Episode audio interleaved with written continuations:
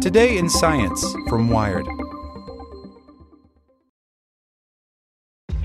This episode is brought to you by ShipStation. You know, some things take a lot of work, like sending little robots to far off distant planets. And just as that's challenging, so too is running a successful e commerce business, especially when there's so much to do. So I want to introduce you all to ShipStation. Now, I love using ShipStation because of its easy to use dashboard, which makes managing orders and printing labels a breeze and super smooth. Oh, and the customer service is just out of this world. It's exactly what you need to help grow your business. Sign up for your free 60-day trial at shipstation.com slash tech news. That's shipstation.com slash tech news. Want to learn how you can make smarter decisions with your money? Well, I've got the podcast for you. I'm Sean Pyles, and I host NerdWallet's Smart Money Podcast. Our show features our team of nerds, personal finance experts in credit cards, banking, investing, and more. And they'll help you make the most of your money while cutting through the clutter and misinformation in today's world of personal finance. You'll get clarity on strategies to help you build your wealth, invest wisely, shop for financial products, and plan for major life events. Listen to NerdWallet's Smart Money Podcast wherever you get your podcasts. Today in Science from Wired. Brought to you by Audible. Babies may be drinking millions of microplastic particles a day. Scientists discover that baby bottles shed up to 16 million bits of plastic per liter of fluid. What that means for infants' health, no one can yet say. By Matt Simon. Mix up a bottle of formula for your infant, and you'll provide your little treasure with the fat and vitamins they need to grow big and strong. But in the process of warming and shaking the fluid, you may have released millions of microplastic particles, fragments less than 5 millimeters long, from the bottle's lining, and perhaps trillions of nanoplastic particles, each on the scale of a billionth of a meter. The debris may get caught in the liquid and flow into your infant's body, with unknown implications for their health, according to a new paper published today in Nature Food. Experimenting in the lab with 10 types of polypropylene baby bottles, representing two thirds of the global bottle market, researchers at Trinity College Dublin found that the products released between 1.3 million and 16.2 million particles per liter of fluid. Then, by looking at the rates of formula consumption and breastfeeding around the world, they estimated that an average infant consumes 1.6 million microplastic particles every day. In North America, where plastic baby bottles are more common and breastfeeding rates are lower compared to nations in the economically developing world, that figure is 2.3 million particles a day. In Europe, it's 2.6 million, and as high as 4 million in France, the Netherlands, and Belgium. I think that the health implication is a big question mark, says Trinity College Dublin materials engineer John Boland, co author of the new paper. But I think the results of our study show the proximity of microplastics to food. It really suggests that now is the time to begin looking at these studies much more carefully. To count the release of microplastic particles from polypropylene bottles, Boland and his colleagues followed the World Health Organization's protocol for the safe preparation of baby formula. That includes sterilizing an empty bottle in boiling water, drying it, letting it cool, then filling it with water at 70 degrees Celsius or 158 degrees Fahrenheit. Then you add the powder, shake the bottle, and let cool, at which point it's ready for consumption. Or, in the scientists' case, they passed the liquid through a filter and counted the microplastic particles left behind. They actually did this for three preparations baby formula, tap water, and deionized water and found that each resulted in a similar number of shed microplastic particles. But because it's easier to filter plain water for the particles than goopy formula, and because they tested 10 different baby bottle products repeatedly over three weeks, they experimented with deionized water as a stand in for fully prepared baby formula. Their filter could catch microplastics down to 0.8 microns, a millionth of a meter, but what slipped through were the even smaller bits nanoplastics. Every baby bottle released on the order of a million microplastic particles following exposure to the 70 degree centigrade water, says Boland. When we look at what came beneath the filter, we found that you typically have trillions of nanoparticles, so many that it's hard to count. They tend to stick together. So, Boland and his colleagues would dilute this solution to get the nanoparticles to separate, count them, and still find numbers that correspond to trillions per liter of the original solution, he adds. But because there was still some nanoparticle clumping, the team wasn't able to provide an exact quantification, like they could with larger particles caught in the filter. The researchers took the extra step of having an independent laboratory verify their counting technique, and sure enough, the lab too returned an astonishing quantification of microplastic particles, a mean value of 4.3 million particles per liter versus Boland's 4 million. This is a serious topic, says Boland, and the last thing we want to do is to unduly alarm parents about the potential exposure of microplastics, so we want to be absolutely certain about this. The team also found that the higher the temperature in their preparations, the more particles were released. Water heated to 25 degrees C, that is room temperature, and shaken in the bottle caused the plastic to shed 600,000 particles per liter. So, mechanical agitation of the liquid against the surface of the polymer is enough to pull off some of the actual microplastics that are not properly attached to the plastic itself, says Boland. At 70 degrees C, the WHO's recommendation for proper sterilization, the number of particles shed was up to 16.2 million per liter. Bumped way up to 95 degrees C, 55 million particles per liter came off the bottle and infused the solution. The sterilization process itself exacerbates the level of microplastic formation, says Boland, such that if you leave out the sterilization step, even though it's unsafe, you'll reduce the number of microplastics that are actually generated. Boland and his colleagues tested the same bottles repeatedly over the course of three weeks, and they found that the bottles kept releasing particles over time. One day a bottle might release fewer, but the next day its levels might skyrocket again, sometimes higher than after its very first treatment. We saw that every bottle actually showed these kinds of cycles in the level of release, says Boland. What we think is happening is that as you use the bottle, you slowly start abrading the polymer.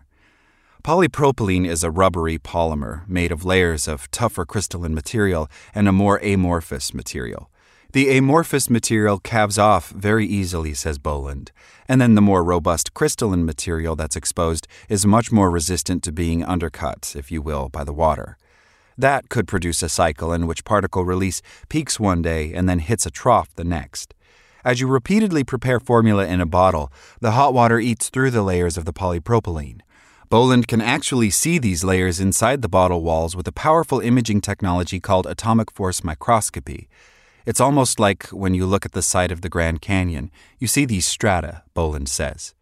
The numbers are, well, frightening, says Deonie Allen, who studies microplastics at the University of Strathclyde, who wasn't involved in the research. They're terrifying. They're huge. They're bigger than any exposure tests that have been done before for human uptake. Previous research, for instance, has estimated that adults consume between 39,000 and 52,000 microplastic particles per year. If the Trinity team's calculations are correct, babies fed with plastic bottles are getting as many as 4 million per day, or 1.5 billion particles per year. To be clear, this study did not determine any implications for children's health. The impact of what these particles have on human health is still something that's basically unknown, says Allen. We know that if you breathe it, then it can end up in your lungs, in lung tissue. We know that if you ingest it, it ends up in your stool. So we know microplastic particles are in our bodies, we just don't know what they're doing in there. We don't have a norm for maximum tolerable daily intake because we're years away from that stage in human risk assessment for plastic particles, says Vrije Universiteit Amsterdam microplastic researcher Heather Leslie, who wasn't involved in the research.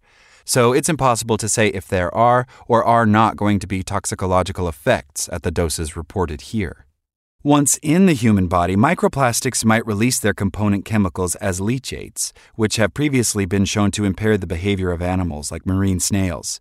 Scientists have found that a range of oceanic species we eat, including crabs, squid, and shellfish, have microplastics in their muscle tissues, meaning the particles may have migrated through the gut wall.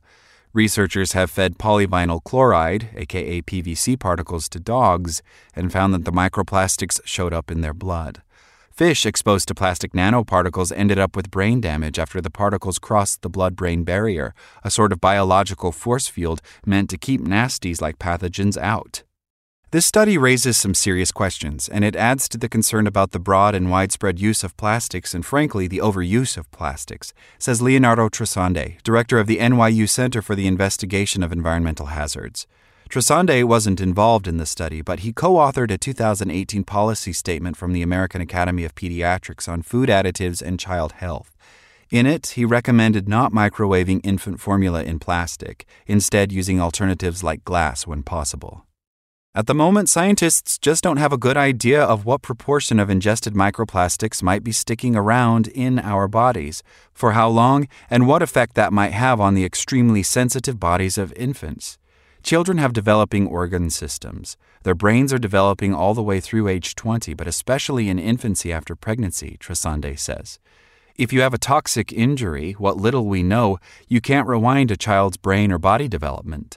Many of these organ systems, especially the endocrine system, are wired in a way that the effects can be permanent and lifelong.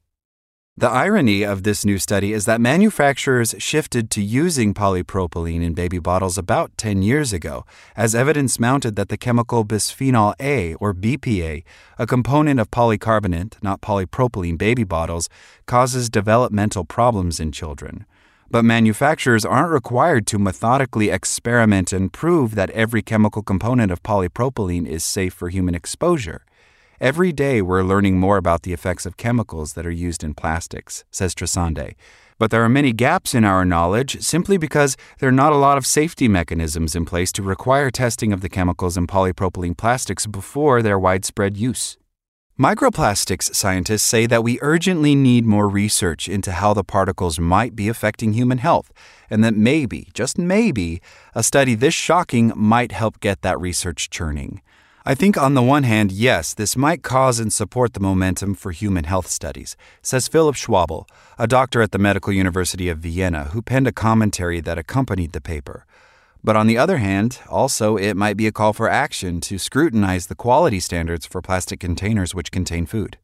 In his commentary, Schwabl called the findings an important milestone, writing that more studies should focus on micro and nanoplastic release into food from plastic containers, especially where containers undergo large temperature changes or physical stress.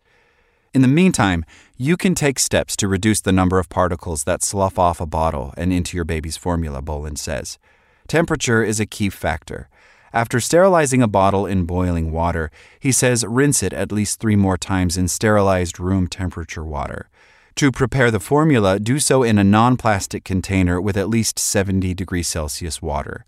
Let it cool to room temperature, then transfer it to the bottle. That keeps hot water from sloshing around inside the bottle, cutting down on the number of dislodged particles. I think the important learning thing is never, ever, ever use a microwave oven to heat anything with a plastic container, says Boland. Because what happens is you get, in fact, the local heating of the plastic and the water together, which gives enhanced levels of microplastic generation. And so that combination, we think, is particularly potent. Like what you learned? Subscribe everywhere you listen to podcasts and get more science news at wired.com/science. Want the latest and greatest in the world of audio, but don't want to toggle between multiple apps? Audible has everything you need all in one place. Whatever your day holds, we're right there with you. Listen to On the Clock with Chris Long while you're getting ready in the morning. Or challenge yourself and the way you think about sports by listening to Game Breaker with Keith Olbermann on your next run. With audiobooks, podcasts, and Audible originals, Audible has choices for whatever you're looking for, wherever you are. The new Audible is your playlist for life. Try it free for 30 days. Visit audible.com. Want to learn how you can make smarter decisions with your money? Well, I've got the podcast for you. I'm Sean Pyles, and I host NerdWallet's Smart Money Podcast. Our show features our team of nerds, personal finance experts in credit cards, banking, investing, and more. And they'll help you make the most of your money while cutting through the clutter and misinformation in today's world of personal finance. You'll get clarity on strategies to help you build your wealth, invest wisely, shop for financial products, and plan for major life events. Listen to NerdWallet's Smart Money Podcast wherever you get your podcasts.